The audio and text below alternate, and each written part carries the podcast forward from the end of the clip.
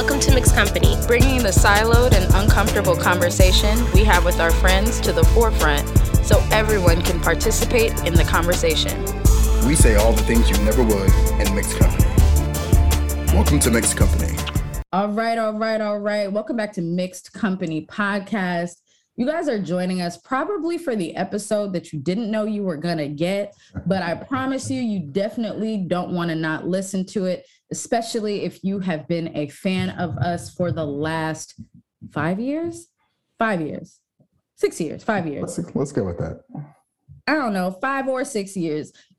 If you went to college like me in the time that you probably had to graduate is how long we've been doing this five to six years.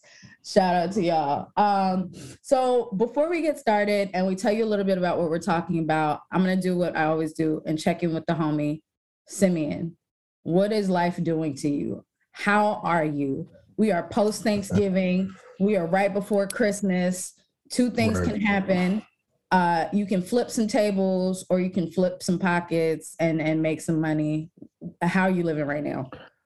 Trying not to flip tables. Uh, the way that I've been describing it all day is that I'm doggy paddling through life, um, and we don't know where where land is. We're just out in the middle of the ocean. I just want to say that resonates for me because as a very poor swimmer who is able to keep himself afloat, but not confident enough that they could make it to shore, I too doggy paddle through life, uh, yeah. uh, literally. So if you're doing that figuratively, that must be some shit. I, um, I feel like the pandemic has really like got a lot of us doggy paddling for more two years now. So just so as you guys are listening, it is December first, two thousand and twenty-one. That means that we That's have crazy.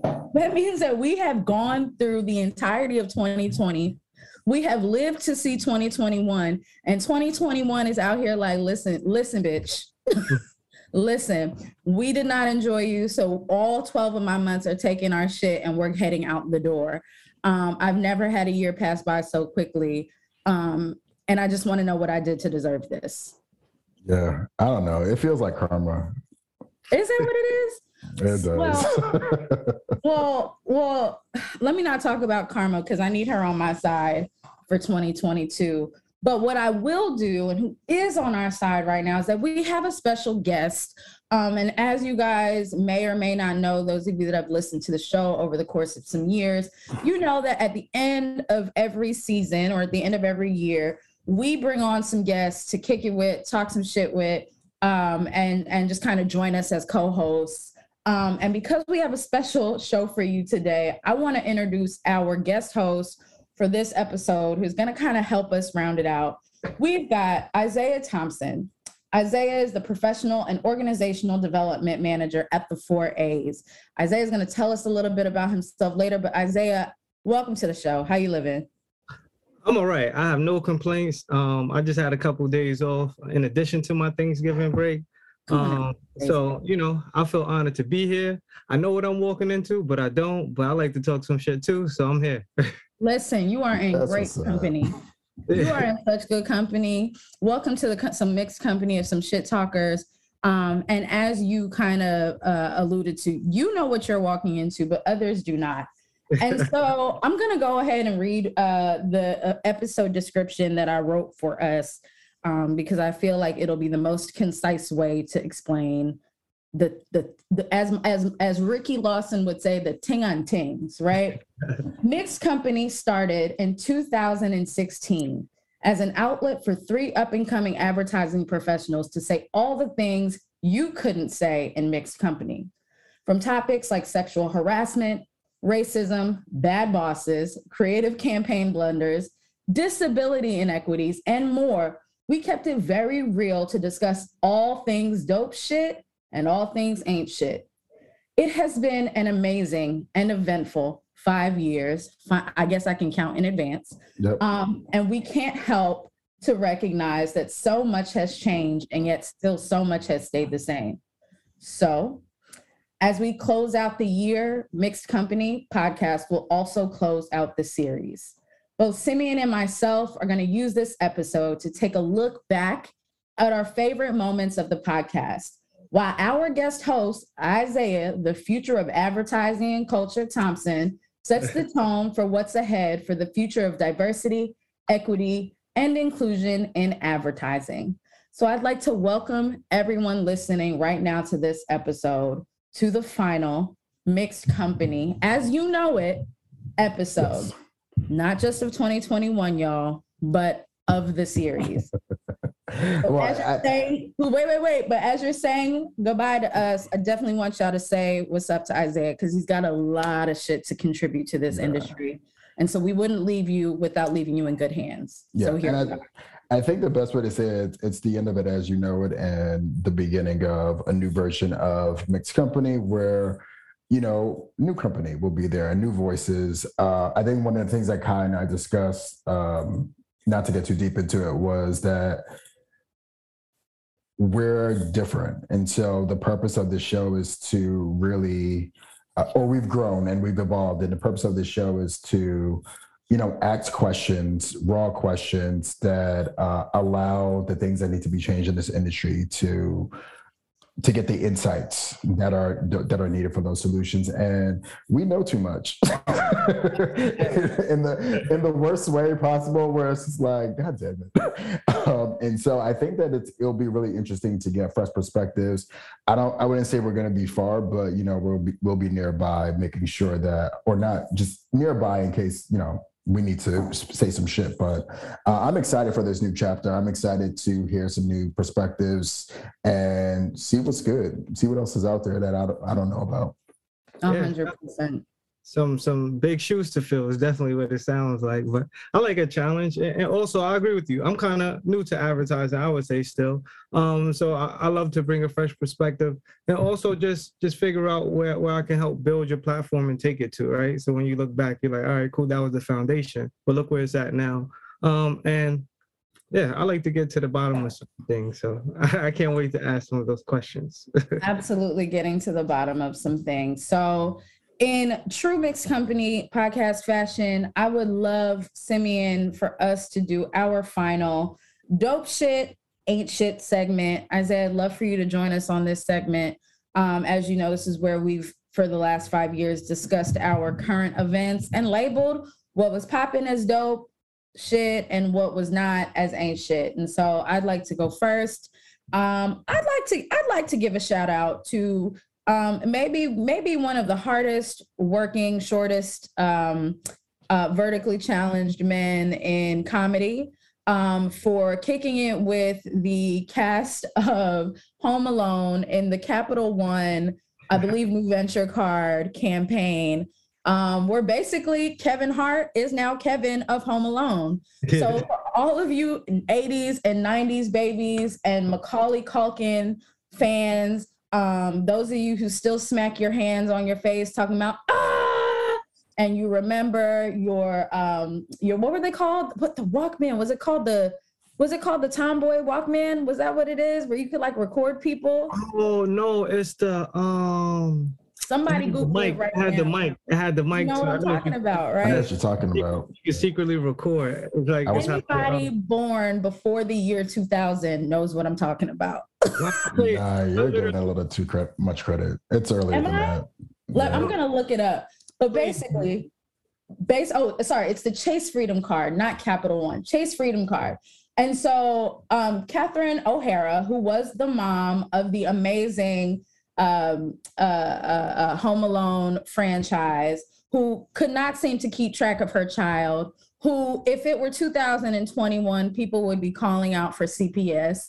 Um, but shout out to the 90s, things were different and people were a lot more uh, willing to let people fuck up. But Catherine O'Hara lost Kevin aka Kevin Hart, and the Chase's Home Alone throwback holiday ad.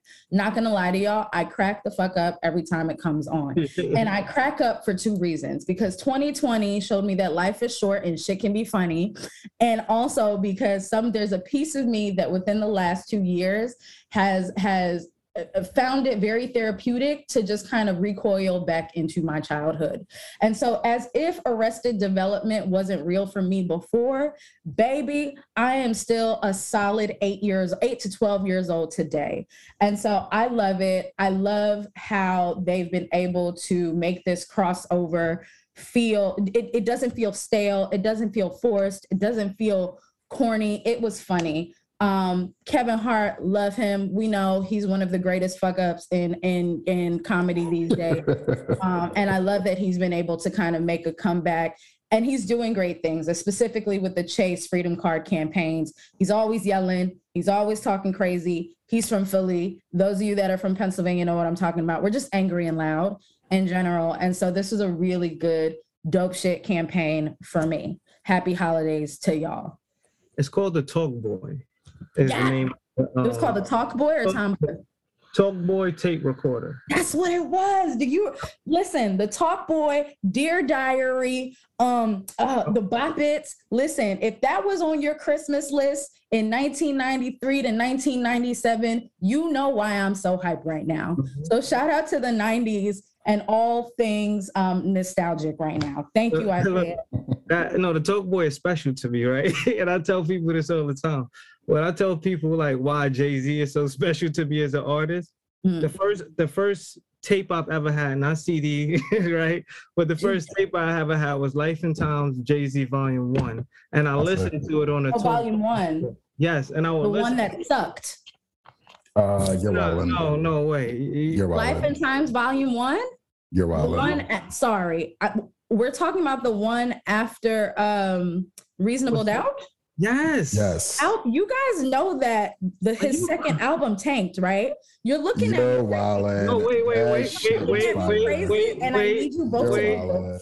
Wait, with no, Sunshine, not. the one I'm with not. Sunshine. Yeah, the one with Sunshine. You guys know that that album flopped, right? Right, but that's not what we're going mean according nothing. to. Oh, right? because that It's album fire flopped. though. I'm not But saying it's the still number- fire. But but technically, reasonable doubt numbers didn't do well two years later too. Guys, I'm I, I hear you, and I'm gonna tell you, even Jay Z himself does not bang with that album.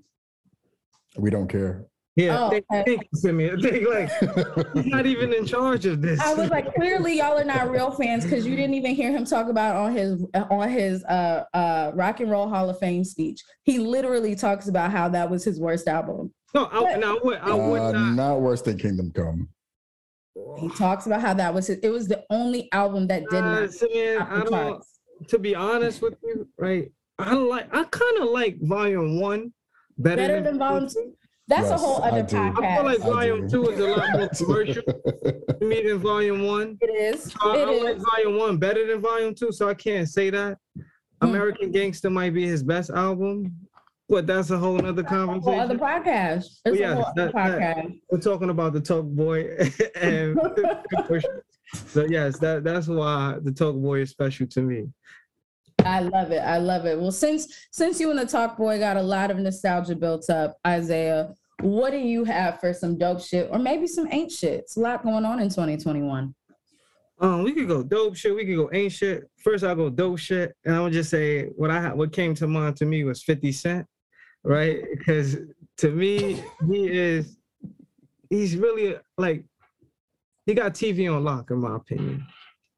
Right? I love it. I won't. I won't I hold you. Keep going. Keep talking. He has, he has TV on lock, right? And he's doing it authentically, right?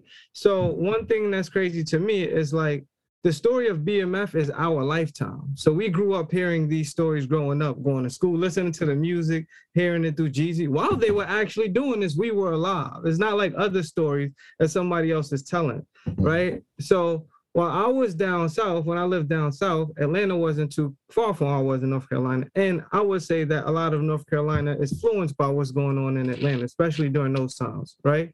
Okay. And when you first started to hear it, because I had bumped into some guys that were from Atlanta, and he was telling me the stories about it, and it was unbelievable. In 2003, we didn't have the 2004, we didn't have the internet like we do now, where you can actually see the Instagram of this happening in the club, right? So you Mhm. first start hearing about Big Meech, all of them, like they got a safari in the club. It's like what? Like this Right. can't be real, right? So to actually have our people tell our stories, right, authentically, and we're fully in control of it, that's dope shit to me. You know, I think I I I fuck with it, and I will tell you why. So, for those of you that don't know what we're talking about, I need you to go. I need you to culturally do yourself a favor. I need you, if not today, um, definitely not when the children are around, or unless you're about that life, and then you know, go ahead and do your thing. But take a stroll over to the Starz app. Go ahead and immerse yourself in the Power universe. Um, but also, as you're doing that, take a look at the BMF TV series that launched recently uh, in 2021 that chronicles the life of Big Meech and his brother Terry. What's their last name? Flenory. Right, they've got a very American last name. so take a look over. Um, as you guys know, we always reference hip hop on this podcast, and so um, it is chronicling the life of the drug kingpin family, the Black Mafia family, otherwise known as BMF, from their start in the 1980s Detroit um, through whenever the hell the show gets canceled, hopefully five seasons from now. but that is definitely a dope shit. I love it. I'm always here for a good um, gangsta television show, movie, yeah. etc. Keeps me motivated. I'm a huge Scarface fan think it's extremely problematic with the type of work that I'm in, but everybody has their vices. and I only watch it when I'm in the house. And, and I will say the thing I love about his um, his shows right now is that they feel like really good period pieces. So mm-hmm. if you were alive in the 80s and the, the 90s, it literally transports you back to those eras and you're like, oh yeah, that's that's exactly what I wanted my life to look like when I was an adult. so, yeah. yeah. so to to see them is definitely like to your point. This is what it looks like when people are in control of their narratives. It feels authentic, mm-hmm. and they're able to bring the cultural nuances to the screen in a way that, quite frankly, other people can't. Yeah, at the level and quality that it yeah. is, right? Like, so I think that's the, the other part, right? Like, what it takes to even do that, I think is, mm-hmm. is going to overlook. And I really love the leverage that he has. It might be unconventional, but listen, when he needs Starz to do something, he knows exactly what to tell us to do to mm-hmm. drive his point. Like, and it works every time. I say it all the time. Nobody knows how to sell a product like a drug dealer or a former drug dealer for 50 cents, right. um, uh, 50 cents case. So shout out to 50 for still selling us quarter waters for a dollar. Um, I'm watching it, paying for subscriptions I don't deserve. Um, but yeah, I, I also think the story itself is some dope shit. Sim, what about you? What do you got? I feel like since uh, it would be just wrong for me to break um, tradition and show up prepared, uh, so I'm gonna wing it again. so uh, I set the outline, and I knew if, if no one else was gonna ignore it, friend, it would be you. Continue. Listen, I, I don't know what else to say except I'm in the middle of like ten pitches right now. Um, I would say my dope shit is you know over the last two years. Uh, during the after the, the reckoning we've seen a lot of brands uh, focused on engagement of black consumers and doing their doing the bare minimum to engage or you know absolve themselves of their racial sins um, but I do like what uh, Google just did with T Pain and Normani, the shoppable music video.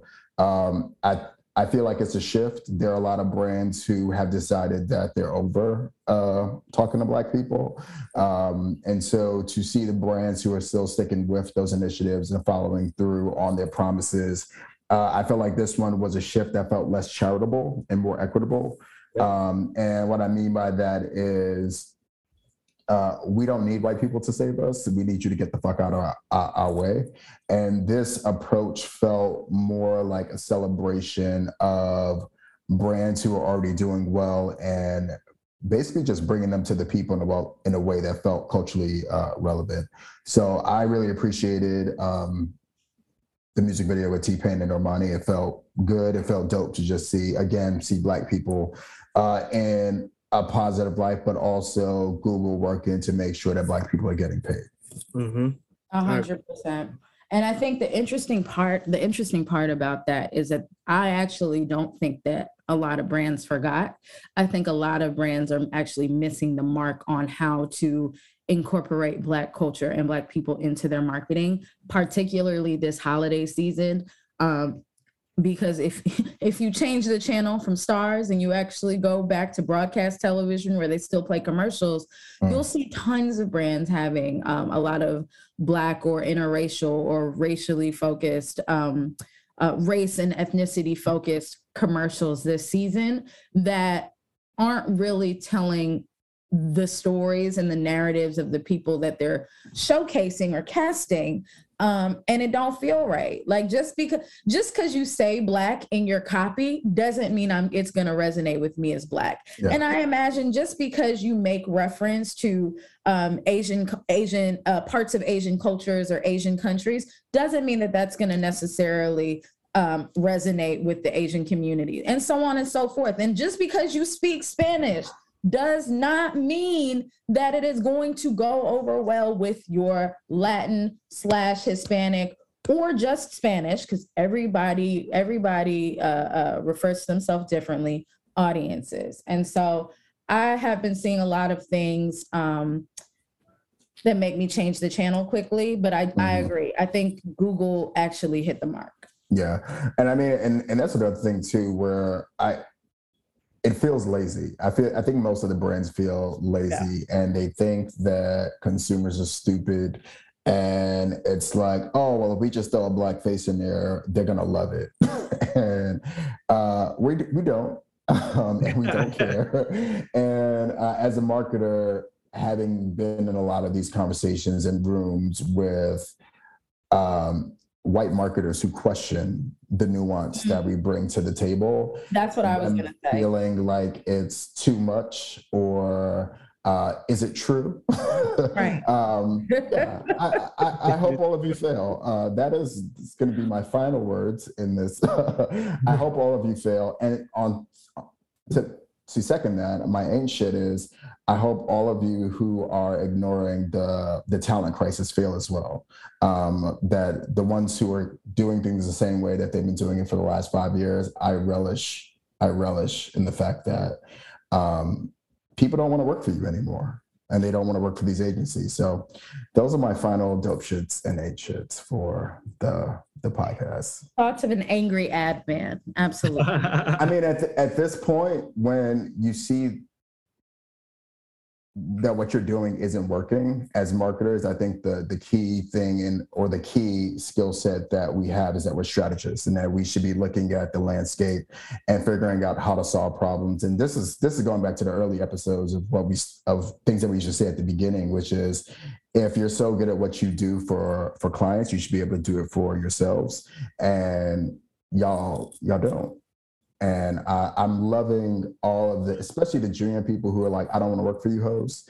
Um, it's beautiful. Baby, let me tell you about these Gen Zs, child. I've never felt less radical and less fucking like like about my shit until I started talking to Gen Zs. They don't care about your benefits. They yeah. don't care about your office holidays. They want to know what you can do for them. Ask not what Gen Z can do for yeah. you but what you can do yeah. for them. Yeah, they, they, yeah. I'm like, yo, I don't know what the hell is gonna come of this, but I like it. like, I bet you do. I'm not sure, you know, like I don't know what's gonna because I, I feel like and it's very interesting and I don't know like when you look at the generation right and the gap I feel like we're kind of like right in between like the old I'm going to speak specifically for Black people in our culture, right? Mm-hmm. Like, um, because I feel like our, our, set of rules are different than everybody else's, to be quite mm-hmm. honest. But if you look at the stories or the narratives of how to conduct yourself in the workplace, right? I guess and how those are passed down from generations. We thought we were the generations that was like, fuck it. They got to do what they got to do. If they don't like what I got coming. But they're coming in saying, not only are you not, you know, you're going to have to do what you got to do, I'm demanding that you do X, Y, and Z, right? or none of us coming to work tomorrow. I have heard I have heard the story. I've heard for for for Gen Z and not in my company, that way I don't get in trouble, right? But I have actually heard and read about Gen Z um, professionals in interviews asking, I see that this role says that it's full time, but I'd actually like to do it part time. Wait, I think we might regret laughing right now. but like, you know, oh, we might regret this right now. I'm laughing because like that sounds ridiculous, but when I the first time, I was like, but why not? No, like, it was an article in New York Times, and and and the CEO called out that um, a young, a 22 year old that joined the organization realized that they could do the job that they were scheduled to be there for eight hours to do in three to four hours. And so she came to him, sent him an email, not came to him, yep. sent him an email and was like, hey, since this only takes me like three to four hours to do, can I just like leave after I'm done?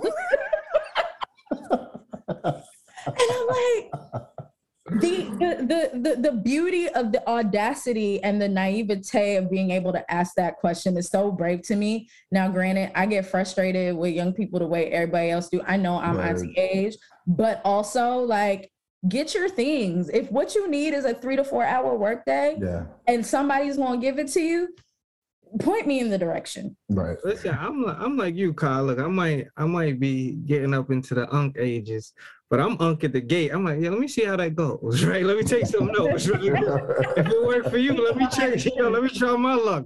You Speaking know, behind the tree, I want to see how it works out. I know. Not above it, right? I'm just gonna allow you to set, set the stage for me. amazing, amazing. Well, that's it for ancient dope shit and ain't shit. It's been, it's been. You know what? It, it has been a dope ass experience this far. And so I will miss having these segments or being a part of these segments myself. Um, but I tell you what, though, if y'all catch me in the streets and you want to talk about it, let me know. We can definitely have a dope shit or an ain't shit conversation. Um, so transitioning to our hot topic and mixed company ending is our hot topic. Um, I'm to call out some stats because I one of the things we've talked about continuously on this podcast is making sure that you make time to to to recognize your own greatness because who else is going to cheer you on and get you where you need to go and and and cheerlead you better than you and so i'm going to do that for this podcast um and Isaiah, if you feel like clapping at any of this shit because it's kind of dope, by all means, by all means, share a song from the sideline.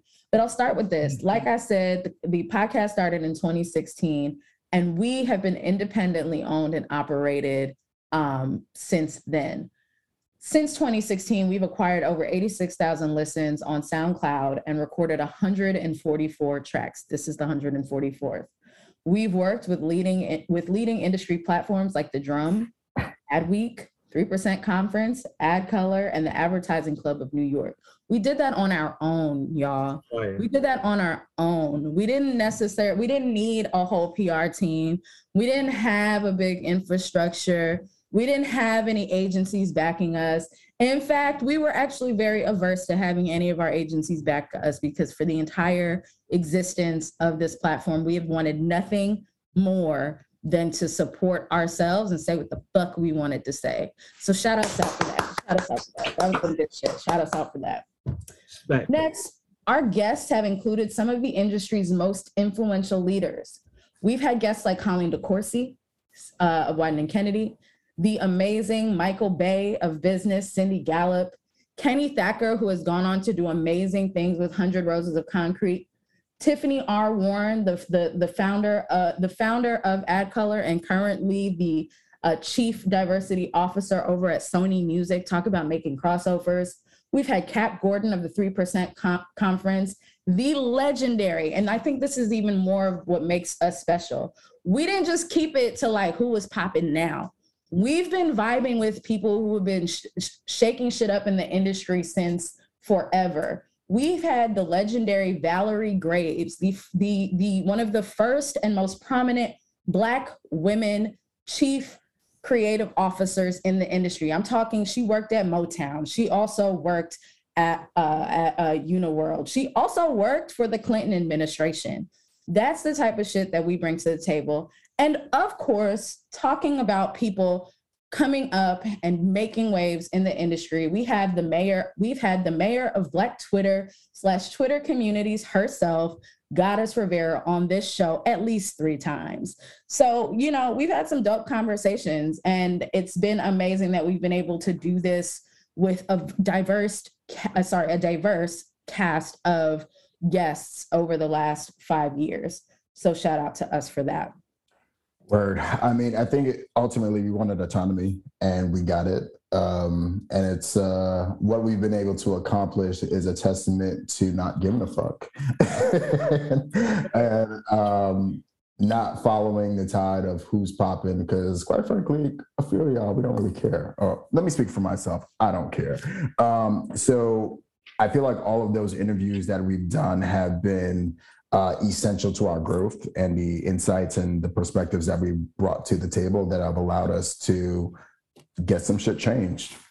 Absolutely. And speaking of of making shit, moving shit forward and making shit change, this podcast is an independently uh, owned and operated podcast has taken us even overseas to a place where many of us when we come into the industry have been told that we either were not welcomed we're not ready or we're not qualified to be. This podcast has taken us overseas to the 2019 Can Can, Can Community, sorry, Cannes Creativity Festival with the Can Can Collective with Adrian C. Smith. Probably, and we'll probably get into that later, probably one of the most epic experiences that we on this podcast have had. Um, and and and definitely not to be um, uh, taken lightly. Um, we've also won an award, which I think is great. We uh, were we were recipients of the 2020 Innovators Award from the Advertising Club of New York. And I think most importantly is the growth, right? We started from the bottom and now we're here. When we started um, this podcast as, as three friends with just a whole bunch of shit to get off their chest, Simeon was just a copywriter at R/GA. Karina, shout out to shout out to Karina, was just uh, a, a, an account executive over at Ogilvy, and I was just a digital producer at a shop called Space 150. Today, we literally stand before well stand before you, Isaiah, and can be heard uh, and and can be heard from those listening. We stand among you as Simeon being the creative director at 1035 right now today. we're not, we're not supposed to say names. Bro, we're going. We say whatever the fuck we want. we say whatever the fuck we want right now. Karina has actually gone on to do amazing things as a freaking winning, award winning creative and influencer. Hala 561, who led, who literally led the TikTok influencer revolution with 2019's Eyes, Lips, and Face anthem. Karina went on to win Webby's. She also went on to win a Cannes Lion. I, th- listen, doing a lot better than many of us. and of course, me, I did the thing I said I'd never do. And this is why it's important to never say never. Um, and I took the plunge into a full time DEI role um, as I currently work as the senior vice president of Dentsu Creatives um, uh, uh, diversity, equity, and inclusion uh, department. And so big things have gone, many things have changed. We've done amazing things. And I think it's important for us to recognize that. It was even more important for me to say it so Simeon could hear it, because I don't think he, he all the time realizes how dope we really are. Friend, we literally are the epitome of dope shit. I was to say, this is, that was some dope shit that you just said. that was some really dope shit. and so if we take it back to Jay Z, friend, we literally built the Rockefeller of advertising. I'll allow it. It's the you allow it? It's the rock. Yeah, It's, listen. it's the rock. If uh, if every if every podcaster in your clique is rich, your clique is rugged, friend. This is what I'm saying. Like we've done things. No And one, so- fall, no one will fall, right? No one will fall. No one will fall. Why is that? You gotta go. Trying to challenge me on decoded, and I'm gonna tell you right now, your sis is oh she don't she don't remember everything. She only quotes the things that she knows. but but Yeah. it goes without saying because we all will be each other's crutches. That's There it. we go. Right. There we go. I mean, if anything, I would say that we showed y'all how to ro- move in a room full of vultures. in a room full of vultures. Shout out to Biggie Smalls. Shout out to Bad Boy. All right, so we'll do this. Isaiah, folks need to know who you are. Um, I'll start by saying this. um, I'm always super impressed by people who know how to build things from the ground up. I'm also even more impressed when folks come into this business and are able to navigate or, and are literally able to room in a in a in a move in a room full of vultures. And that's because it's very hard to keep your own identity in a business that constantly shows you that there is an aesthetic that is appreciated. And for those who rely on being appreciated, it is very easy to um, kind of shift and try to fit in and assimilate into that aesthetic. For those of us who are quite comfortable with ourselves and have the confidence and the courage to lead in a way that is true to who we are at our core, it can be difficult. And so, meeting Isaiah, um, I think about a year ago, I was extremely impressed with how well you've been able to stick to your guns, show your intellect, and move through this industry in the short time that you've been in it. And so, Isaiah, I'd like to take a couple minutes to, to introduce you uh, to our platform and to our listeners. Um, and so, if you don't mind, we got a couple questions before you get into it and ask us some questions as the OGs of this podcast. Uh, this is what I'm here for. I'm honored. Awesome, awesome, awesome. So, let's start talking. You've been in the industry for about three years. Of the three years that you've seen this, or close to three years that you've seen this, um, what's your take on the state of inclusion in the industry? I mean, you're looking at it coming from the four A's. So, w- what do you think is going on, and how do you perceive it?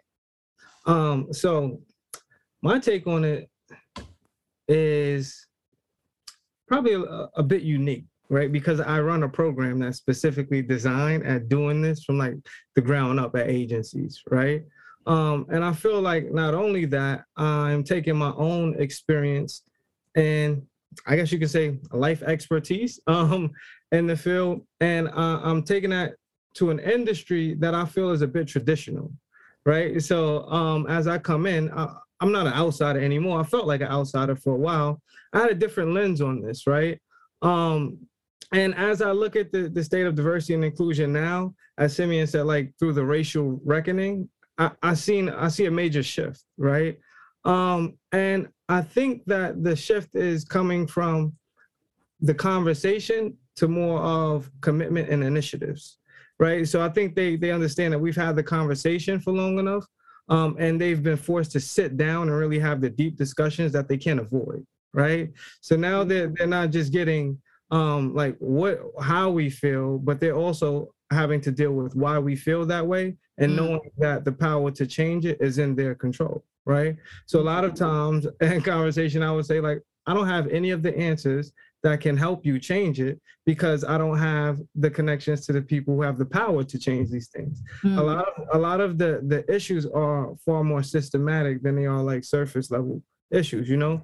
But I'm seeing eh, my my perspective is I'm seeing a genuine attempt to to correct those things, but um I feel like where we're at now and which I hope people stay the course is that understanding. This is something I used to say all the time when I started um, discussing our program is that it's not a diet, it's a lifestyle change. So this isn't anything that you're gonna fix by dieting for a couple weeks and like shit, we did what we had to do, black people. This is good, right?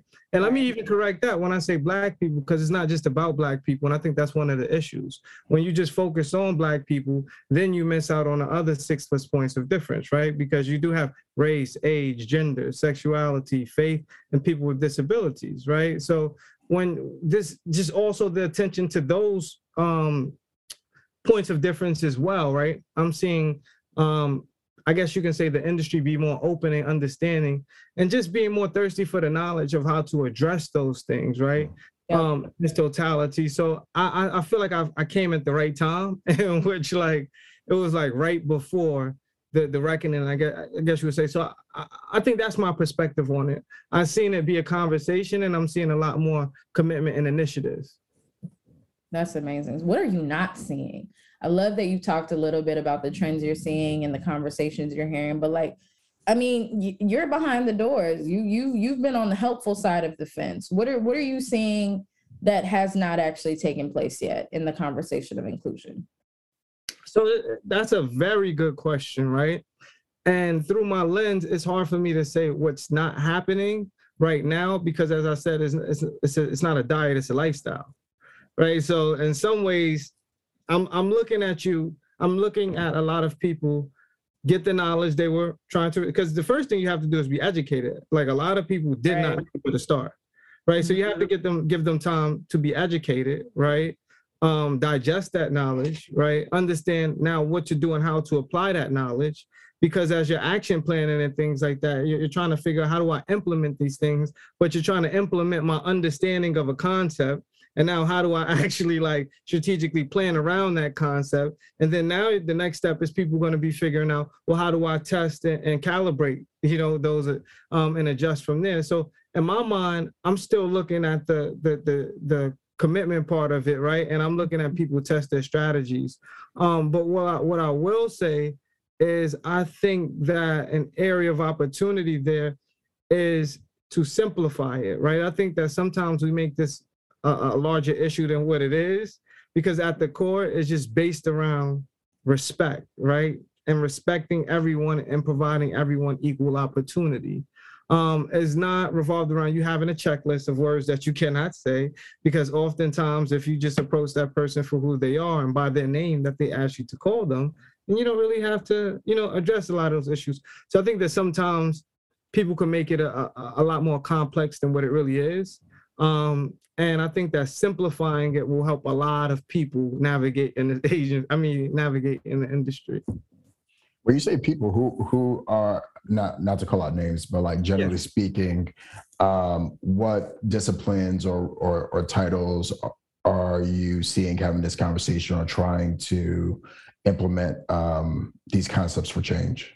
So uh, from my perspective, it's all, which is great, right? So the programs that that we run or administer, which is the viewpoint that I have, right? Mm-hmm. Um, we, we we we encourage people to include um, individual contributors to leaders. So a lot of our programs have the leaders, but we want individual contributors there too, which I always said was great because those are the people most affected, right? So there's no sense of putting all leaders. Like my my my theory in this is like shit. You've been making the same decisions for the last 10, 20 years, and it hasn't worked. So maybe you need the perspectives of those who are most affected and leaving the organization, which oftentimes are your junior level people or individual contributors, because the issue is they can't make it into those next levels, right, for whatever reasons. So, um, in the programs that I've been able to run, which is the Workplace Enlightenment Certification, and sitting through some of those um, sessions, I'm hearing not only just, I'm not hearing people state it, but they're having discussions and they're informed, right? Because they, they understand the basics, right? So from the basics, you can get it. And these things revolve like this. The more I have the conversation, the more I understand, right? Because there's so many different nuances. You have first understanding what the six plus points of difference are that make up inclusion and diversity, right? Then having to deal like, oh shit, I was just starting to get used to like how do you treat black people. Now I gotta learn how to treat black gay people who who um, you know who may be worshiping you know you know a different faith that I'm not used to as well this is gonna blow my mind, buddy. right? So it's like when you when you break it down to the foundation, she's like, oh, okay, I understand what this group of people is, right? How they feel like they may be seen or not seen, and how they may be impacted by that.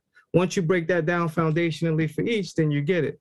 When you start understanding that um, privilege isn't just socioeconomically or racially charged, right? It's ableness, right?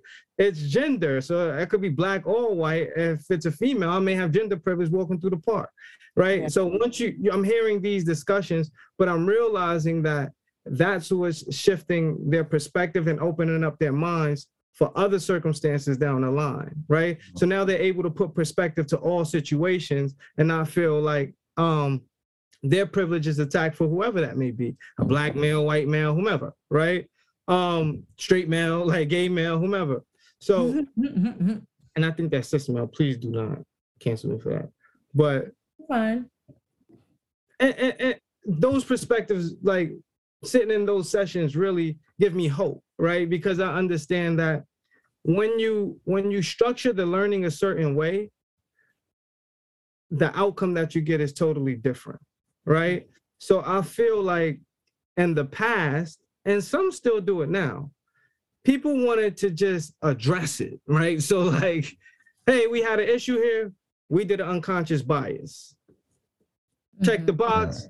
We don't really know what to do after that, right? When yeah. we have the next issue, other than schedule it. When like the the particular program that I've been running or we've been running, is is um multiple weeks, right? So we kind of spoon feed you, right? Digest that, apply it this week, come back again, right? Now your discussion is a bit more in depth, right? Then we look at different case studies. You can see what's the impact of things that don't happen, right? Um, and I promise you, I'm not selling you anything. I'm just giving you my experience and how it came about that, right? Okay.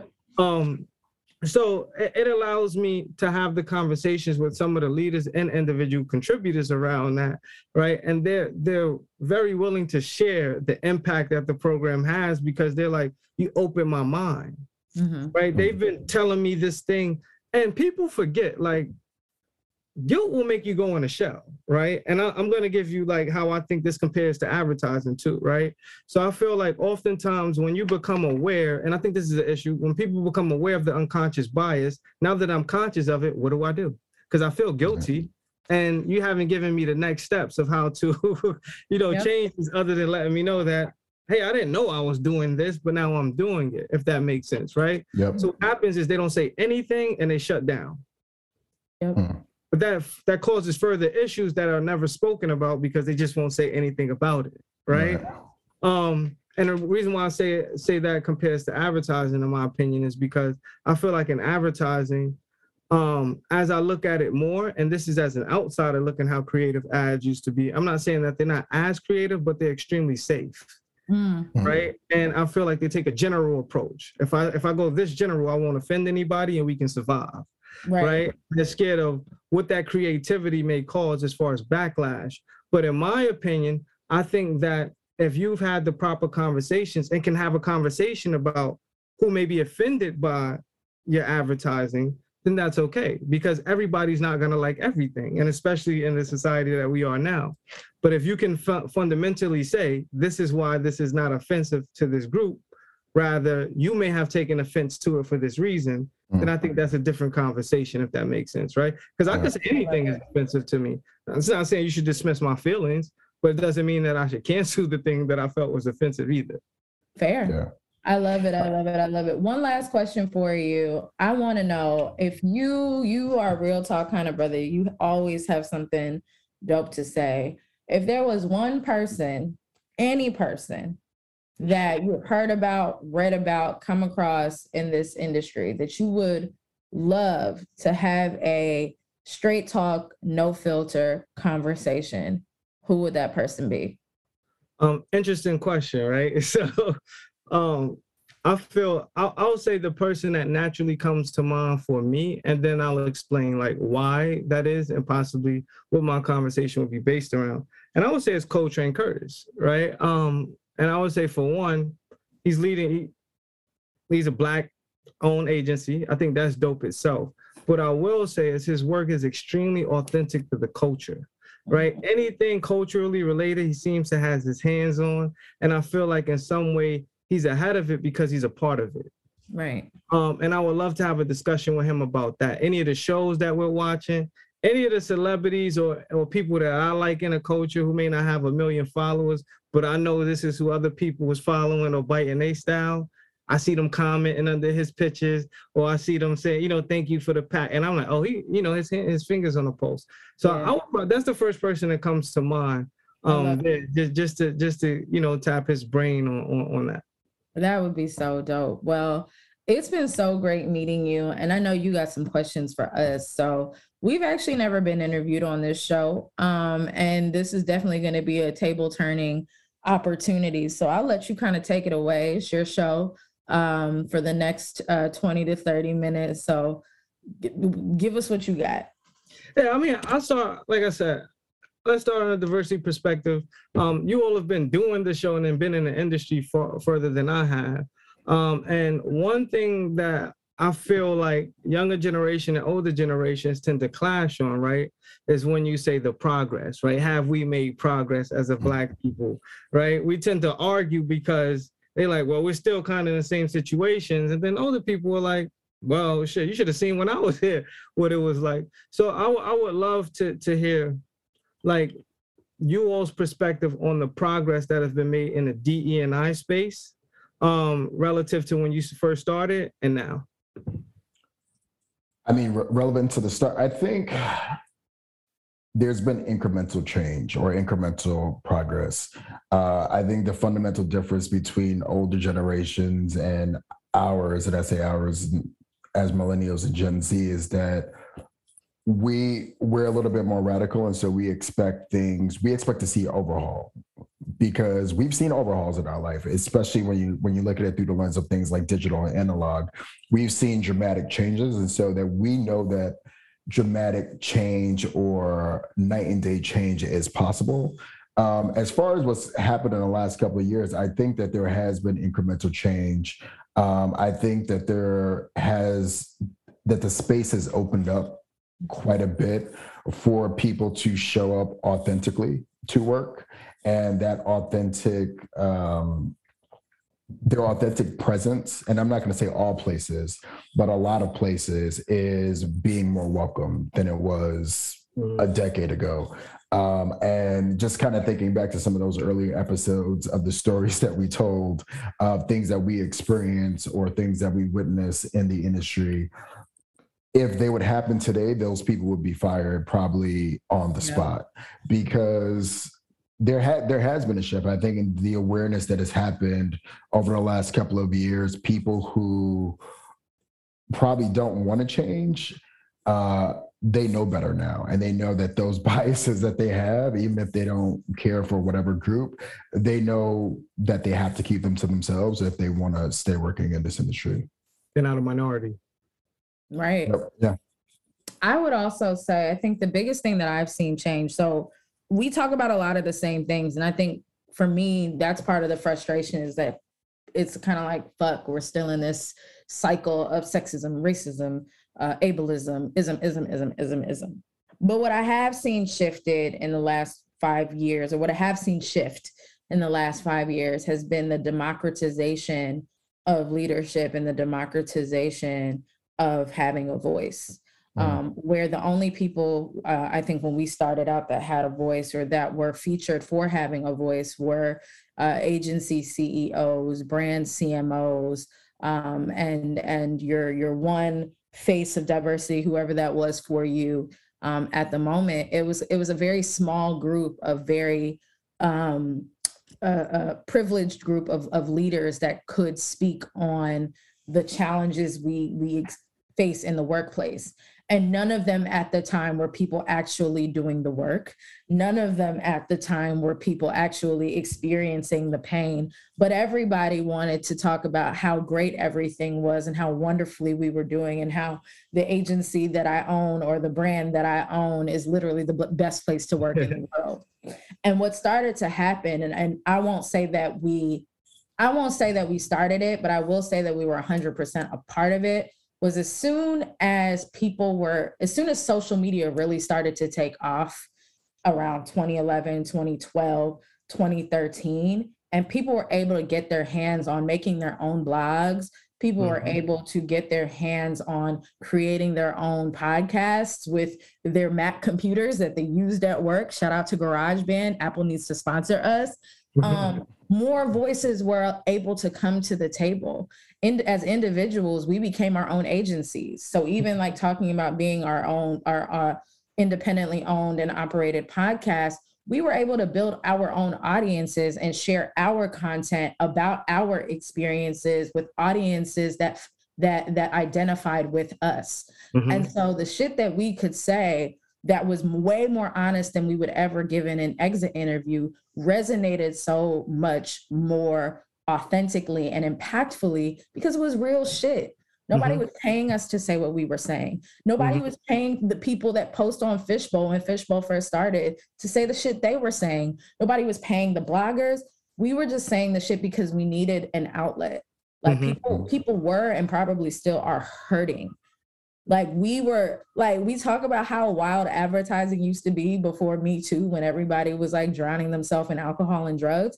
And it mm-hmm. wasn't just because of the rock star lifestyle. The rock star lifestyle was what it was because we were all hurting working not seeing your families not being able to build real relationships being completely passed over for for opportunities at work. And where do you go to talk about this? And so with the with with the onset of social media and people starting to take advantage of being their own agents of change and agents of communication i feel like that is the biggest shift.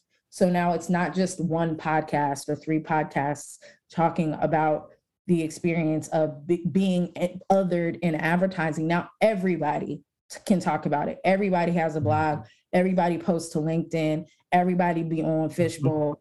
And it's like as much as people complain about complain about oh it's just a bunch of people complaining it's people giving you real ass feedback that if you mm-hmm. determine that you don't want to listen to that's your fucking fault. Mm-hmm. you can fail. Go fail. We don't care. Um and so that's what i've seen change. No, just, yeah no. just to piggyback off of that uh it also i think when you talk about the complaining and one of the things that we hit on earlier in the in the podcast was that the insights are in the complaints and so if you if you're not looking to solve the problem, then all you hear is complaining. But if you are looking to make change, then you hear the insights that are in the complaints that people are having. And not just not just that, because I think being on this side, being on the side of leadership now, which is also different. Like I ain't gonna say we got money, money, but we definitely got a little bit more money than we did before. That is for real, right? Yeah. And so when we didn't have money and people would would would talk, you know, being on this sorry when being on this side of leadership and people talk about oh i don't want to really read the feedback it's because some of these people have never heard somebody talk shit to their about them to their face in such a long time right? And for those of us that constantly get feedback that we're not worthy we're not good enough we're not this we're not that you're not great you're not white you're not man you're not cisgendered you're not this we're cool with hearing complaints because that's all we're used to doing is hearing complaints. So it's easier for us to look at it as an insight as opposed to people who have been on the other side for so long that you've lost touch with what it's like to not get an A plus. If you're a mm-hmm. C plus student and somebody gives you C plus work to work with, you know how to use it. You've been told you're an A plus student your whole life and you get a C, you feel like shit. I don't know what to do with this. I gotta, I, I failed. Yeah. And so I, I, I think you know it is a new generation of capable people with better mm, more authentic resources to make change and and to activate than there had been before and that's why we're seeing a lot of shit speed up now than we had in the past mm-hmm.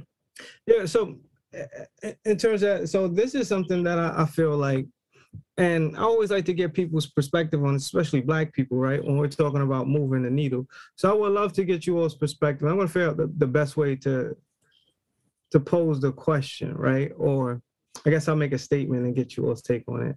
I feel like one of the obstacles we have as Black people is that we do range, right? So as a black people, we have some that are extremely conservative and some that may be extremely liberal, right? You have, may have some that are in the same.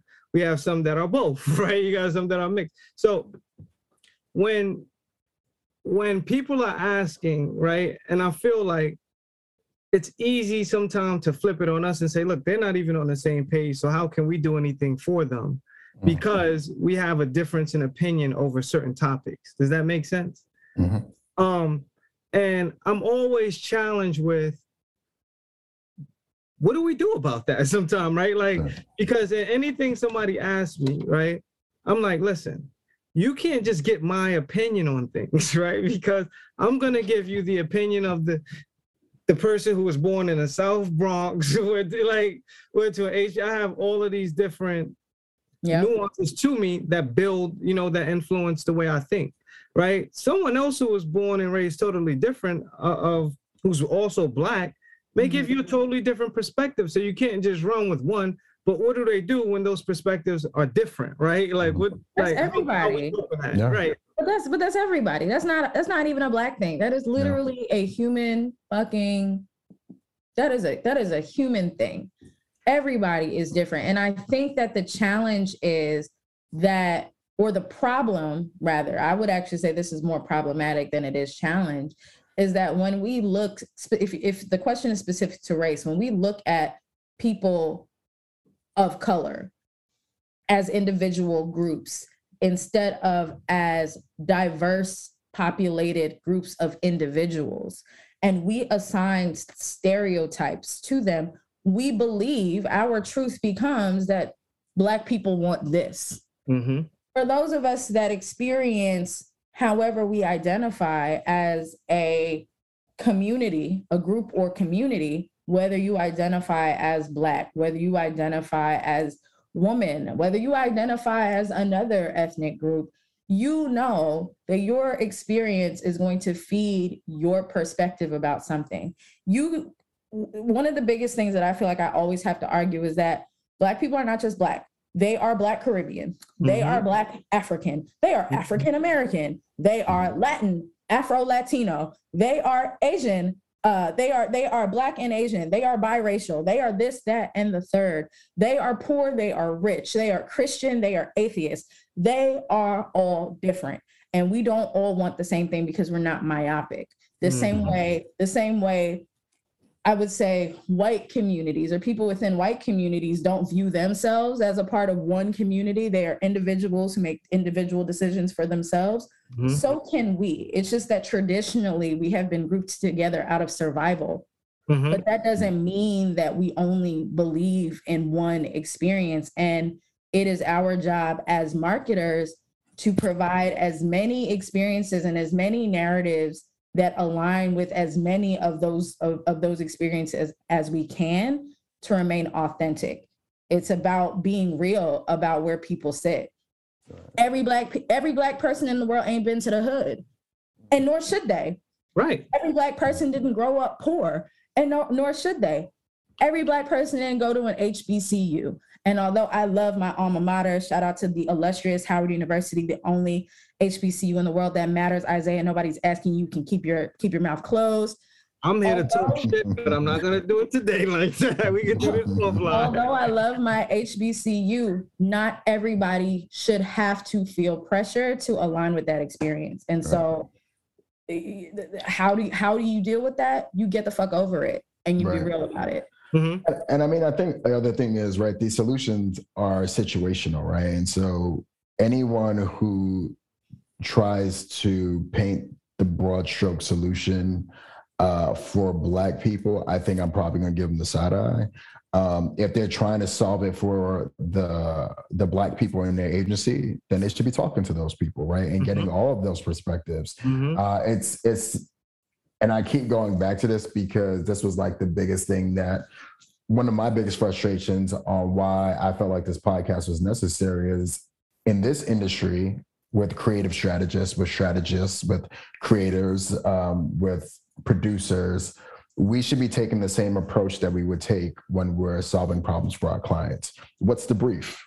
What are we what are we solving for? Who are we solving it for you know the depth of any campaign is trying to solve is trying to speak to everyone at the same time right mm-hmm. so being able to identify who we're solving for and understanding the nuances for for those groups or the people within their agency or the people you're trying to attract um, that's that's the way to approach it so the broad stroke and I'm, I'm extra critical when I when I hear people in advertising talking like this because then I'm just like you're not good at your job and I don't even I, I, I, don't even want to know you um, mm-hmm. and I'm gonna side eye you and I may engage you for a little bit if you got drinks um, but if you don't I'm probably I'm probably walking away. Yeah, no, no, I, absolutely. Um, because that's a conversation I, I have all the time. I'm like, wait, listen, because I feel like as a as a collective, so many things. What do we do? Yeah, I'm like I'm like as a collective, you know, we have to be a step ahead and say, listen, right. this is the approach they're gonna take, right?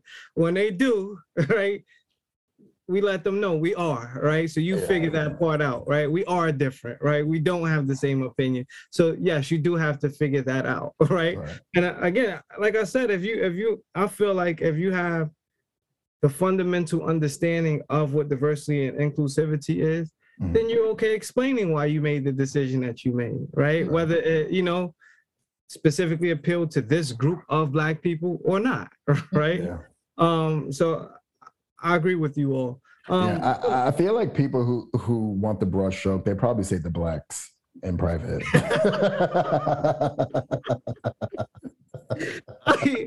I'm just saying. I feel like they say that. Oh.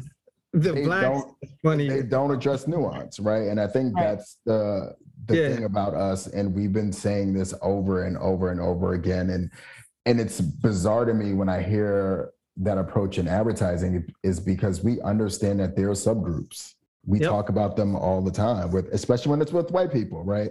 We understand that white people are can be segmented into different groups based off of of, of location, based off of economic status, based off of sexuality. But it seems to get really confusing for people when it has to do with people of color. Mm-hmm. Uh, so it feels lazy, and that's why yeah. I don't have a lot of patience for it. I'm listen, I, I totally would agree with what you're saying, man. Um, so I would like to ask this, right? Um, you all have referenced past episodes a couple of times, so I would love to know. Um, I wasn't privy to all of them. I started following you all not too long ago, so I would like to know some of you all's favorite episodes. I would say the the first ten. first ten. yeah, the first the, the ten. Angry years. The angry the, years. Yeah, the the angriest episodes. The the lack of coof, the lack of care, um, were the best episodes because the more you know, the more you you you um, taper your language, if you will, uh, mm-hmm. uh, because you're trying to be an effective communicator. But when you're angry, and and Kai says this thing where it's like, when you hit me, you can't tell me how hard you can hit me back or how hard I can hit you back. And I feel like those early episodes were swings back. Uh, they were a response to, uh, quite frankly, a lot of fucked up shit that happened early on um, in our careers and there was no outlet for us to swing back and keep our jobs because we were poor yeah. and we yeah. needed to keep our jobs um, and so those first 10 episodes uh, and i think like water for chocolate was in was in there uh, yeah. the miseducation of diversity was in there um, were just unfiltered we didn't care and it was therapy in a lot of ways um, because if I didn't do it, I probably would have cursed somebody out at work. We were we were heading we were heading to that place where a lot of these Gen Zeros are right now, where they're just like, I don't care. Um, I was close to there, and so those first couple of episodes I think will always be relevant because somebody is going through what we went through in those moments, Agreed. and they feel exactly how we felt. Agreed. I would say um, episode one and episode six will always be dear to my heart, also because I feel that they were just the realest. Like we were in our rawest states when we recorded both of those. Um, episode one was the miseducation of diversity, where we were just trying to figure out, a what the fuck are we doing on these mics? What are we trying to say? Um, and then again, it was, um, well, let's talk about this shit because at the time, and I'm sure sometimes even now, diversity just meant black. When people talked about diversity, they're like, "Oh, you're you're black." Right. Well, you know, it's a diversity event. You're black, you want to go, right? Like I'm sure they, they people would have no idea. Like at the time, you had no fucks given about diversity. All of a sudden, hey, there's a diversity event going on. You're gonna be there, right? You're like, what the fuck?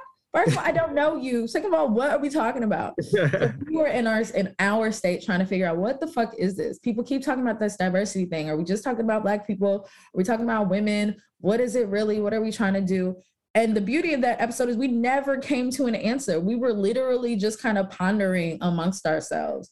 And I think that there's a beauty in that because uh, I, I say it all the time like, critical thinking is so important to the work that we do, and so many people don't fucking do it. Right. And we were we were we were saying things and then taking a step back to like reiterate like is that really what we want it to mean? Is that really what we want to do? Um, and we never we never came to an answer. yeah. I, I, I, to me that was like the most amazing thing. And then like water for chocolates, um,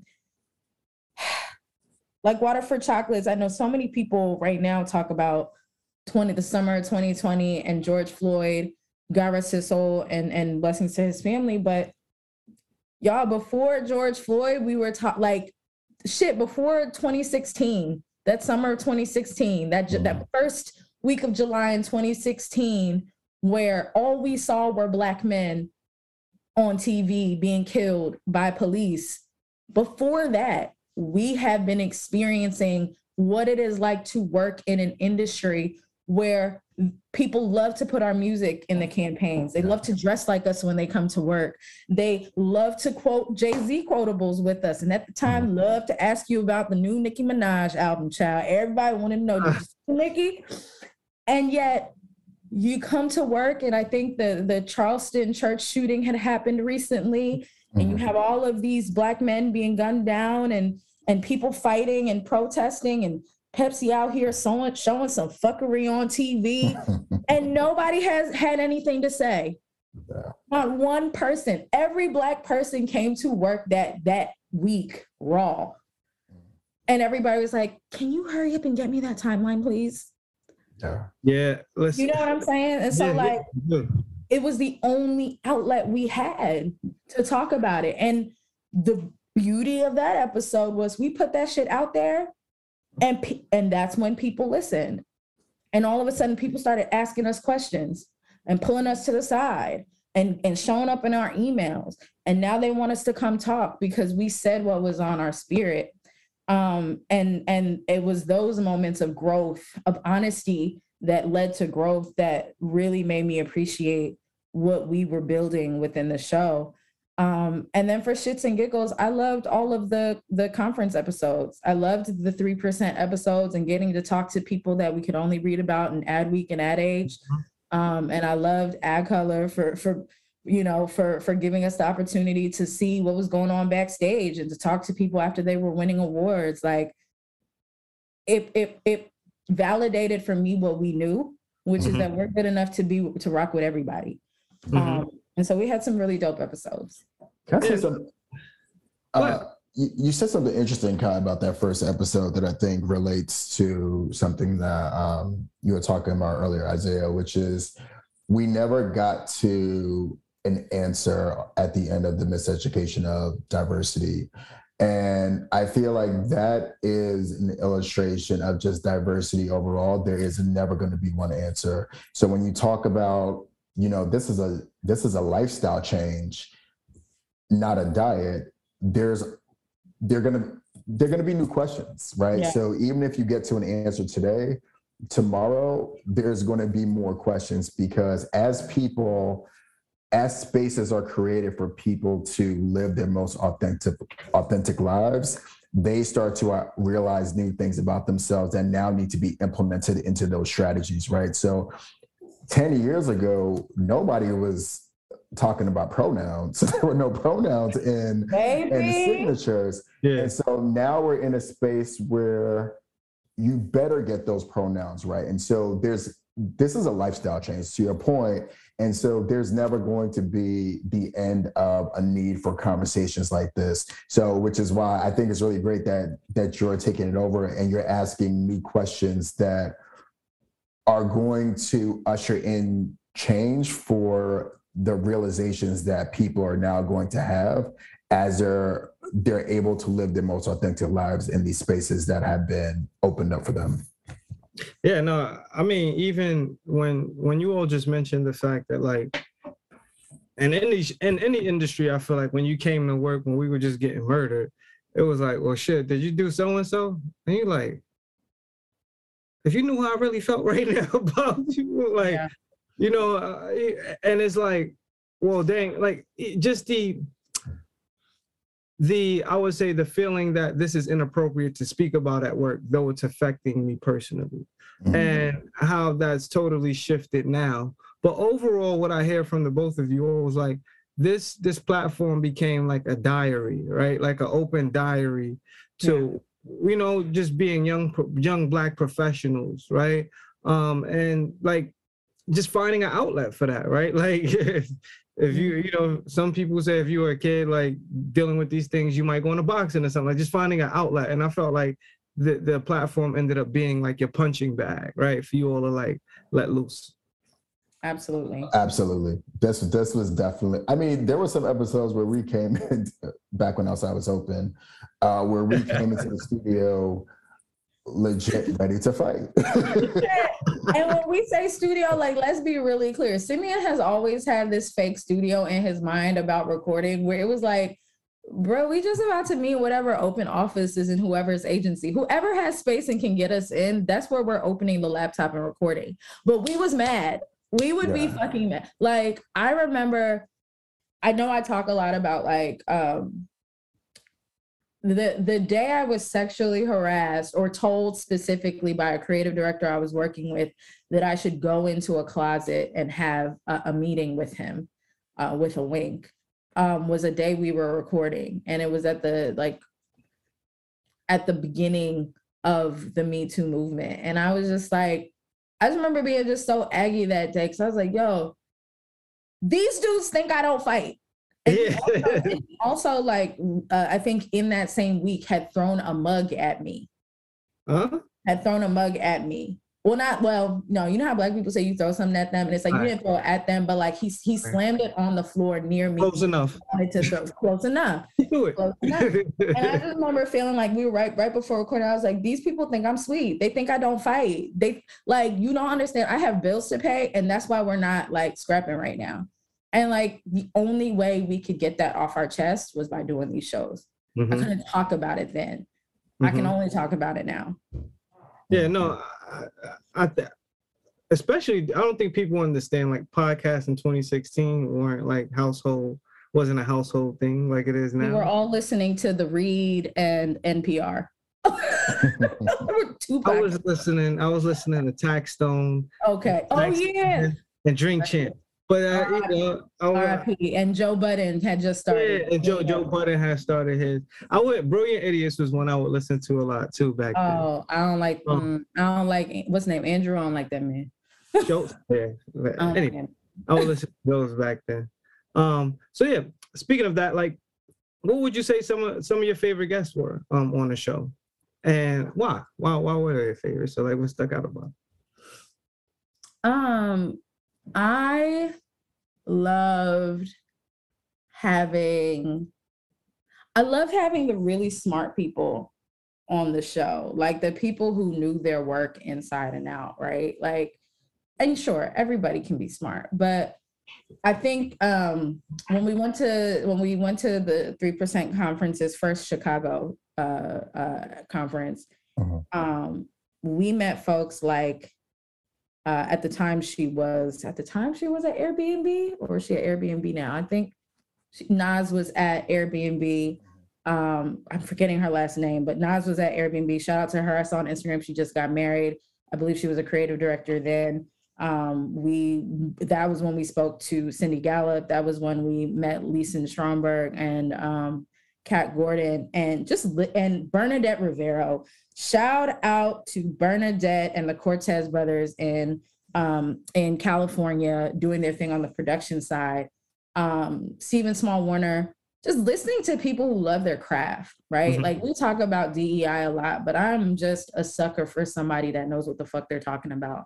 And there are so many amazing people, amazing and diverse people who, and by diverse, I mean white men too, who just know what the fuck they're talking about and they really get the work and they they get the work so much that they have room to to to welcome other people into the conversation because they are not um, threatened mm-hmm. by new ideas and newer people and and so those episodes and those guests have always been my favorite and of course the episode with goddess when she just started presenting about black twitter um, and i remember at the end of that episode we said to her, you know, you about to be famous, right? And if you know mm-hmm. anything about Goddess Rivera, she'd just be like, nah, you know, I'm, you know, I'm just like Goddess walked in with a bottle of Moscato to that episode we recorded. She's like, I'm just, I'm just cooling with y'all, you know, we just chilling, you know, we people or whatever, like we good. and it was like, nah, sis, like you about to be famous. And lo and behold, a year later, Goddess just was on the rise. And so that was beautiful to see as well to to that point, so something, and I, I I feel like I'll speak about this more um on a podcast, which is, and I'll keep it short. I'm far more inspired by a black person telling me the impact they make within their um impact that they uh, have made within their discipline than I am to hear their story as a black person. Mm-hmm. And I think that most of DE and I and leaders like they just want us to keep telling our stories about being black and how to navigate being black. But I'm like, most of our not, not that our stories are the same, but we have similar experiences as black people in the industry. Um, however, I think that people are far more moved by seeing seeing themselves do something that they couldn't imagine that they they could do because they had never seen anybody like themselves do it before. Agreed. I don't have a favorite. I'm sorry. Uh, I thought you were gonna say Shantae because I know that you. Were I mean, yeah, Shantae Bacon and CS episodes. Yeah, I mean, I think a lot of them brought different things to the table, uh, and in a lot of ways, it was a lot of those episodes were like master classes, right? So, um, goddess breaking down black twitter was was a master class because i i can't get in like no matter how i try right? So um shantae breaking down just the way that um how black owned agencies navigate the the industry and you know bring their value to the table.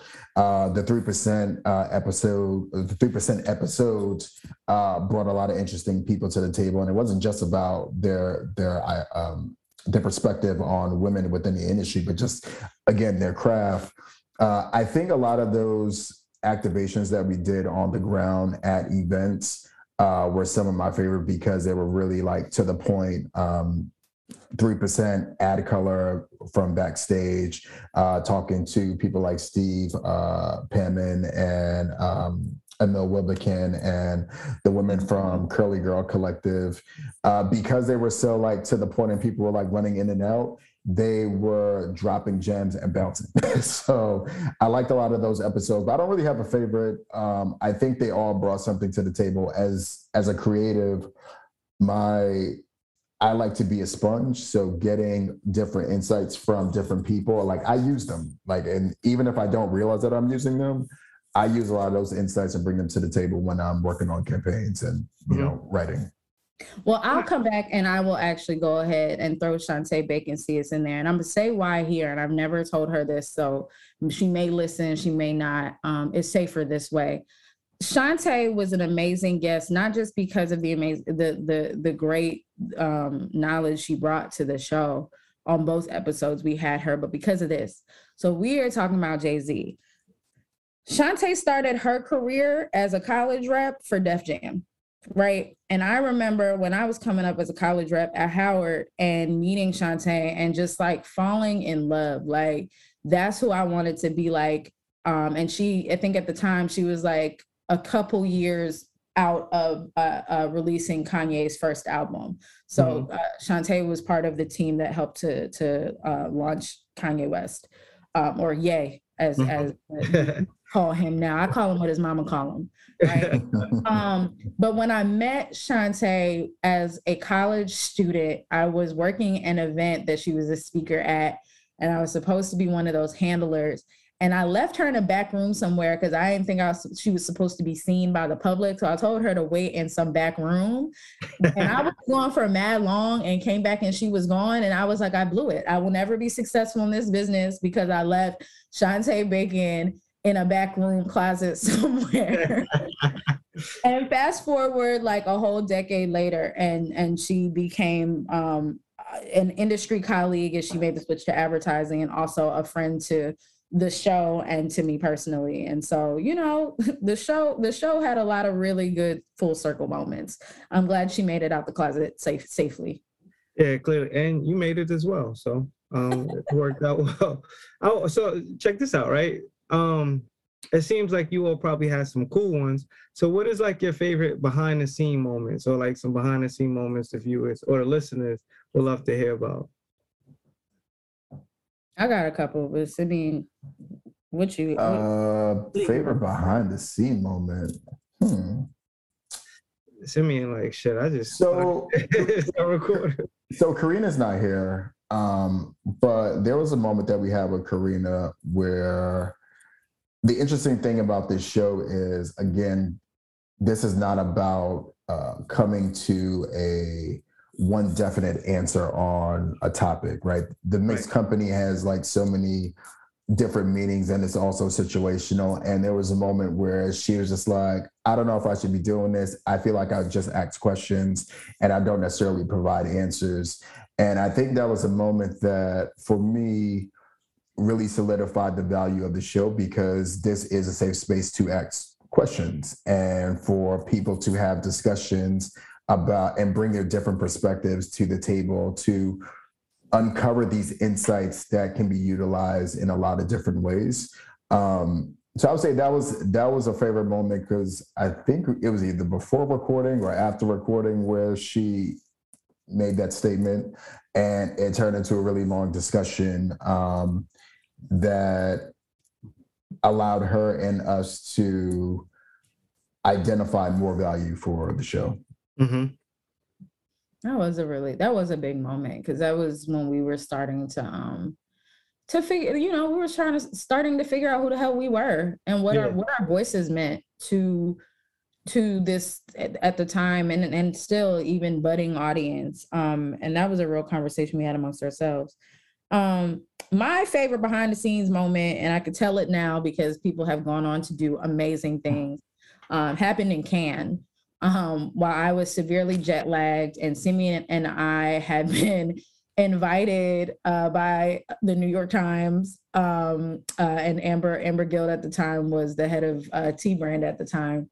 Uh, we had been invited off of the recommendation of our a good friend of ours to go to this breakfast, this very elite breakfast full of very elite and senior level folks. Um, and I ain't gonna lie, I was jet lagged and I was t- tired of talking about diversity to all of these really senior level executives who are literally the people who have the power and money to make change. Yeah. Spiraling about what we should do. What should we do? What should we do? What should we do? What should we do? We don't know what to do. We don't know how to solve it. Oh my God, we don't know what to do. And I was just over it, y'all, because I was hungry and I was tired and it was just a lot. Um, and so we went to this breakfast, and the breakfast was amazing because they were launching the 1619 project with Nikole Hannah-Jones. Uh. They were launching actually uh, quite a few projects um, that focused on racial, uh, uh, um, just equity. Um, and the 1619 project was being presented and unveiled at this breakfast. At the time, I did not know who Nikole Hannah-Jones was, um, and bless her heart for sitting to my left during wow. the um, and so, you know, I'm observing, I'm there, I'm listening, I'm eating my woofs. Apparently, that's how you say eggs in French. I speak Spanish, so I don't know nothing about that. They huevos to me. Um, and so I'm sitting there and I'm observing and I'm getting frustrated because we're going in circles and people are not the the white men in the room. Cannes Creativity Festival was made for white men. Right. They are king there. They are the ones in power there. They are CEOs, CMOs, C something O's. They make well over at the, you know, this is what I'm thinking. I don't think I'm wrong, but I'm thinking they make well over half a million dollars just in salary, not even bonuses. They do well for themselves. This is vacation to them. This is work financed vacation.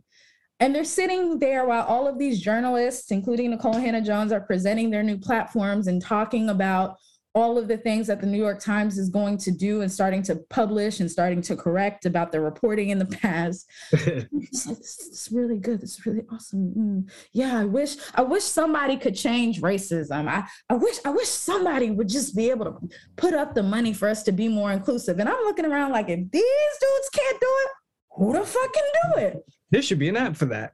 and so and so Amber stands up and she's like, Does anyone have final words? And I was like, You know what? This is what happens when I get hungry and tired. Yeah. I was like, You know what? I got something to say, but I'm going to wait till everybody goes and say mine last. And she's like, Okay. So I wait for everybody to say what they have to say. And I stand up and I said, I really appreciate hearing something to the effect of, I really appreciate hearing everything everybody said.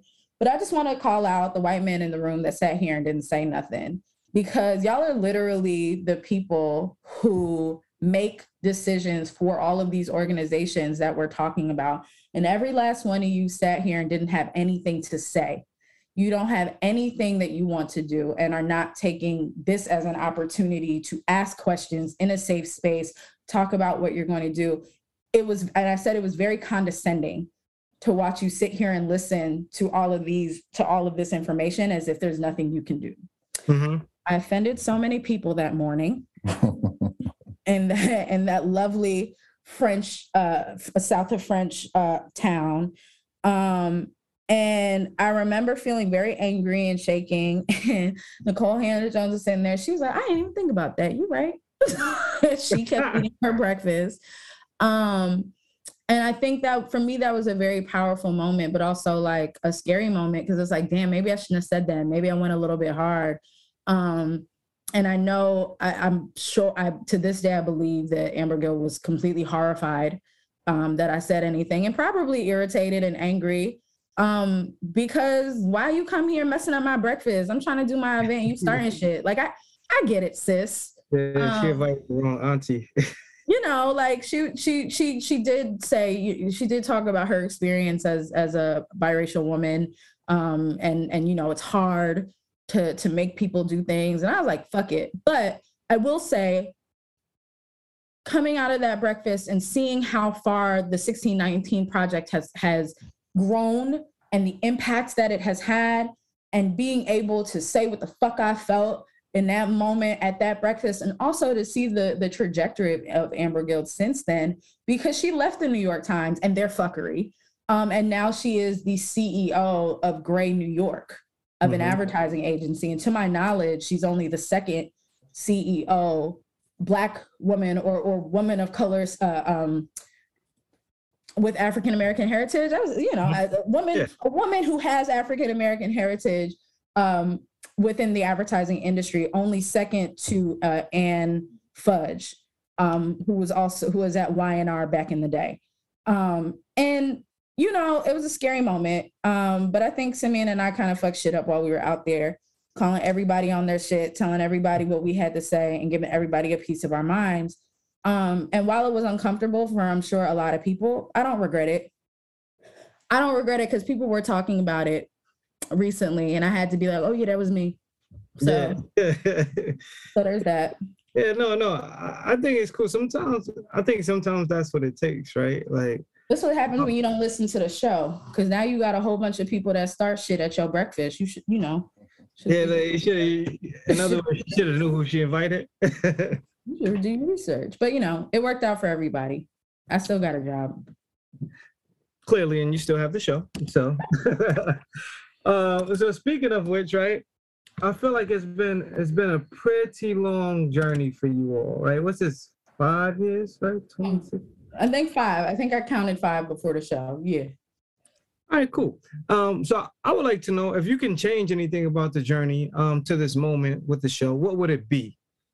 And I'll have a follow up question after you answer that one.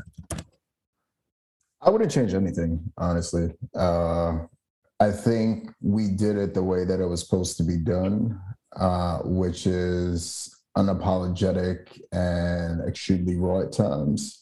Um, so I don't, I wouldn't change anything. I also feel like this is like a really good moment to transition off of the the typical format as well because I think everything else that we need to say needs to be said differently um, than we've said it before.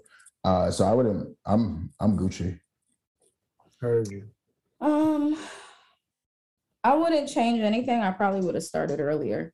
Mm. Um, like I probably would have been more confident with what we had earlier in the game. I think for the first year we were, you know, a little scared. We didn't think anybody would care. We didn't think anybody would like it. We we thought we were too vulgar and vulnerable. Um, but as I listen back to some of the shows, I'm like, we're fucking smart. we were fucking smart. And and you know, doing a podcast um was Karina's idea. Yeah. Um, shout out to Karina for for having the idea and wanting to create something and and um, shout out to her boyfriend who or sorry her fiance now who is a grammy award winning producer who produced the track that we listened to like we have a gem that I feel like had we started promoting ourselves with the confidence that we were the best advertising podcasters alive earlier, we probably would have went to Cannes three times over. Yeah, probably so. Uh, I don't doubt it at all. And with that being said, my next question is: I really feel like, right, this is like AJ and Free, right? And they handing over one of them. my man, they go to the same school as me, right? To Terrence J. It's very ironic, but I feel like that. And in doing so, I don't know if AJ and Free had non-negotiables, but I know the public has some non-negotiables that we didn't get a chance to deliver. So it took a little bit of adjusting, right? Until we really fully accepted them. So I'm trying to cut my adjustment time down. And I would love to ask you, well, what are some non-negotiables you would like to stay with the show? Um, I think staying not staying curious is a non-negotiable. Um, you know, I, I, love the fact that you started this off with talking about the diet versus the lifestyle. Um, I think anybody who tries to implement the diet is just not good for diversity. Like they're just they're they're boxing in the the amount of narratives that need to be told and solutions that need to be um, implemented.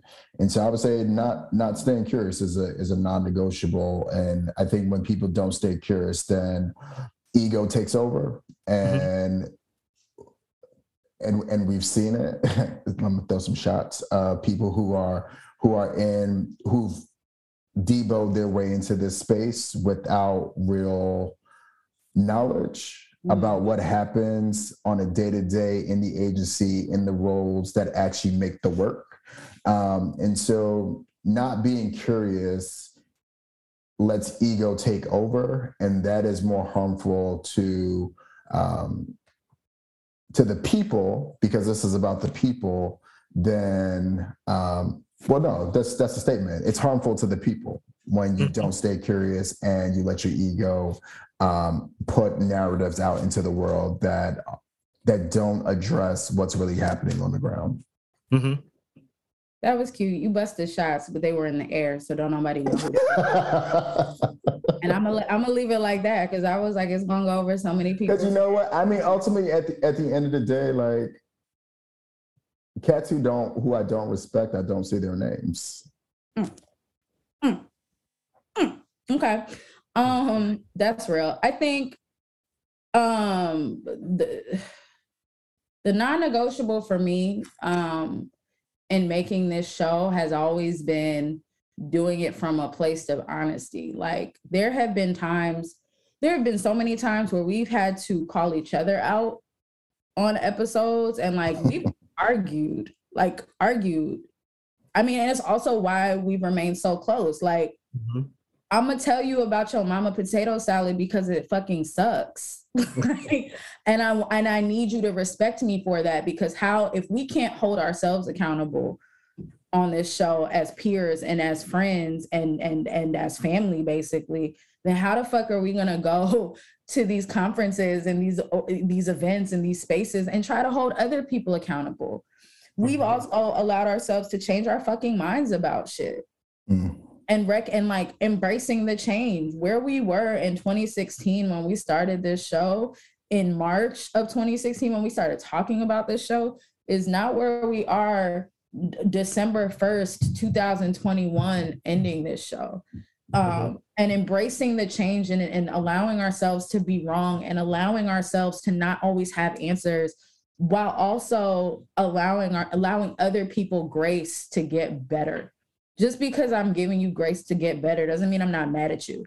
It means that I'm willing to work with you. And that was the whole purpose of this show is to say the real shit.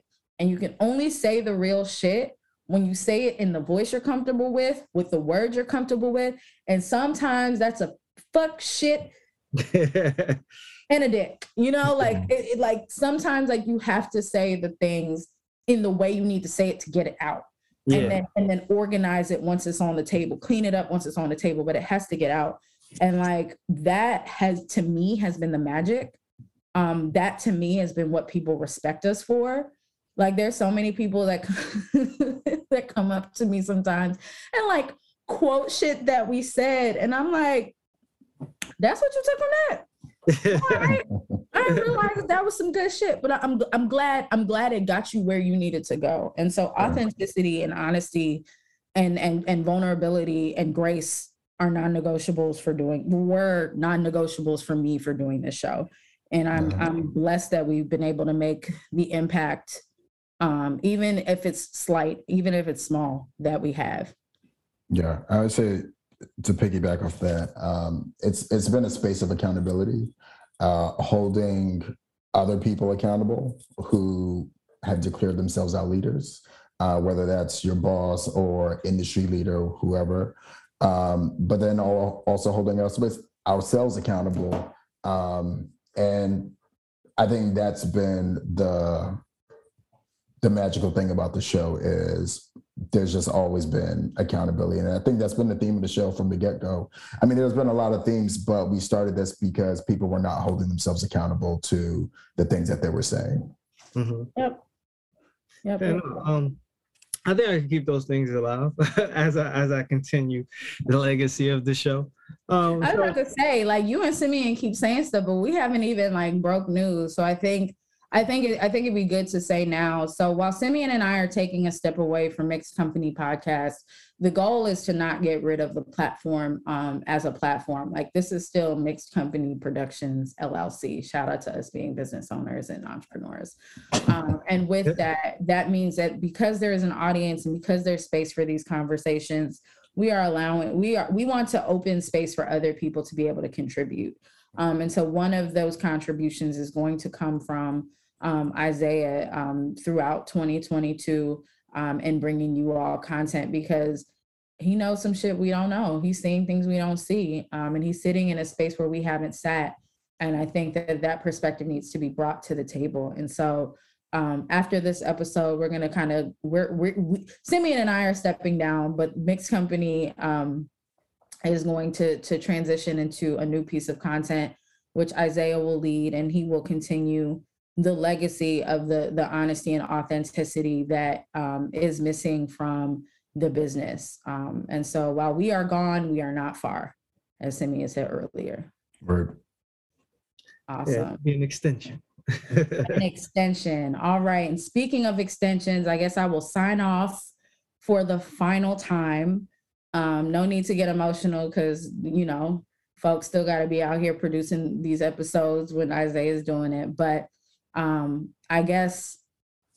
I, I shit. How do you close the show if there's no next episode? I don't know. I mean, if you want to look at old content and you want to kick it with your with, with your with your with your industry cousins, you guys can still reach out to us on Ask Mix Company on um on Ask at Mixed Company on all the social media channels. You can catch up on all 144 recordings that we have done since 2016 um, on all of the, the the streaming services. We've got Spotify, we've got SoundCloud, we've got Stitcher, we've got Google Play. I'm sure I'm missing. Oh, uh, uh, Apple. Apple Podcasts, of course. um, you can listen to us, um, and you guys can follow us individually. You've got me um, at My Life of Kai. You've got Simeon at Cognac Cognac Jones. Um, and and and make sure you guys follow and support and tell your auntie and them, your cousin and them, your coworker and them about Isaiah. Um, because as soon as he comes to the table with some content, you guys definitely need to tune in.